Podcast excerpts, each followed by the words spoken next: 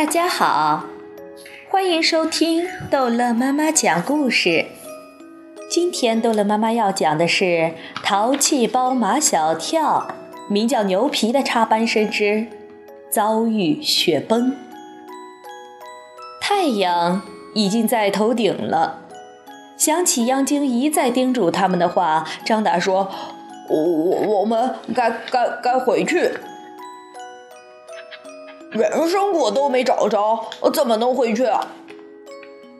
牛皮接着唐飞的话说：“对我们一定要找到人参果。人参果树长在海子边，海子在野人峰下。举目望去，四面都是群山，哪一座山峰是野人峰？不远处有一座喇嘛寺。”几个身穿紫红袍的小喇嘛正靠在墙上晒太阳。我们去问问那几个小喇嘛吧。记住，跟小喇嘛说话之前，先要向他们行礼。看，就像我这样。毛超双手一合，头微微的低下去。小的有礼了。搞不懂？牛皮问。小的是什么东西？小的是谦虚的自称。来来来，都来学一遍。牛皮学得最认真，走到小喇嘛跟前，牛皮抢先行礼道：“小的有礼了。”几个小喇嘛都看着牛皮笑。这几个小喇嘛长得十分俊俏，都有一双漂亮的大眼睛，鼻子。又直又挺，他们的一只胳膊都露在紫红袍子的外面。高原的太阳把他们的皮肤晒得又黑又亮。小的有礼了，唐飞行完礼，迫不及待地问道：“请问这几座山峰里面，哪一座是野人峰？”个子最小的小喇嘛指着最近的一座山峰：“那里。”顺着小喇嘛指的方向，马小跳眯起眼睛。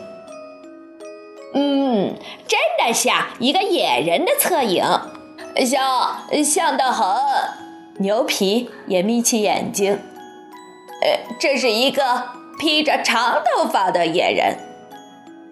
山峰上覆盖着冰雪，所以马小跳的想象力被激活起来。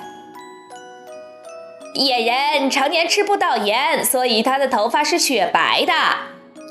毛超还想接着打抒情，唐飞却催他们快走，仿佛野人分下的人参果已经在向他们招手了。小喇嘛把他们带到垭口那里，给他们指了一条牛和岩羊走出来的山道，便回喇嘛寺了。这条道十分难走。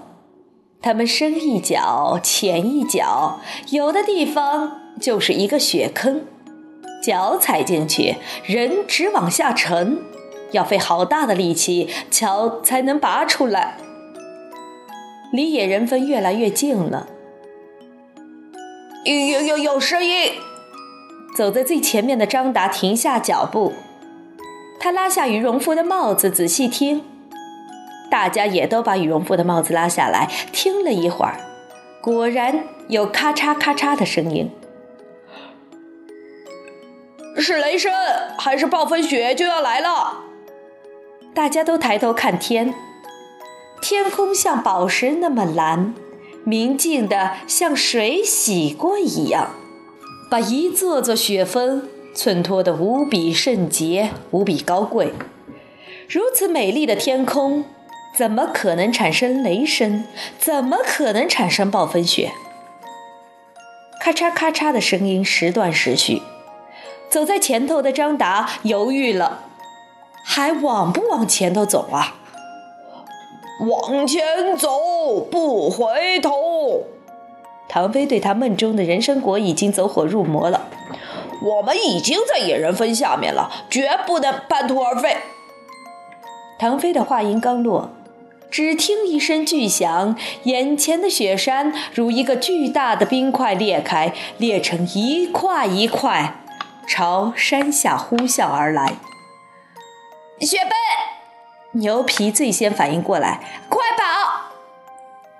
铺天盖地的从山道上直泻而下的冰雪，如一条气势磅礴的、可以摧毁一切的白色巨龙，紧紧地追赶着他们，眨眼间便把他们吞咽了。不知道过了多长时间，马小跳醒过来了。他从雪堆里爬出来，四周白茫茫的一片，蓝色的天空也不见了。现在的天空是灰色的，堆积着厚厚的乌云。我在什么地方呀？马小跳在回忆，雪崩之前他们所在的地方跟他们现在所在的地方肯定不是一个地方。牛皮呢？唐飞他们呢？马小跳手脚并用，在雪地里爬来爬去。在这个死寂的荒野里，他没有恐惧，只有一个信念。他一定要找到他们。马小跳看到一只脚倒插在雪地里，那是一只打着胶带绑腿的脚。马小跳心里一阵喜悦，找到了，找到一个。马小跳双手握着那只脚，使劲地往外拽，盖住那只脚的雪一点一点地松了。那人的腿出来了，屁股出来了，肩膀出来了，脑袋出来了。他是张达，张达，张达！马小跳哭了，他抱住张达的脑袋。张达还没有醒过来，马小跳不得不重重地打了他一个耳光。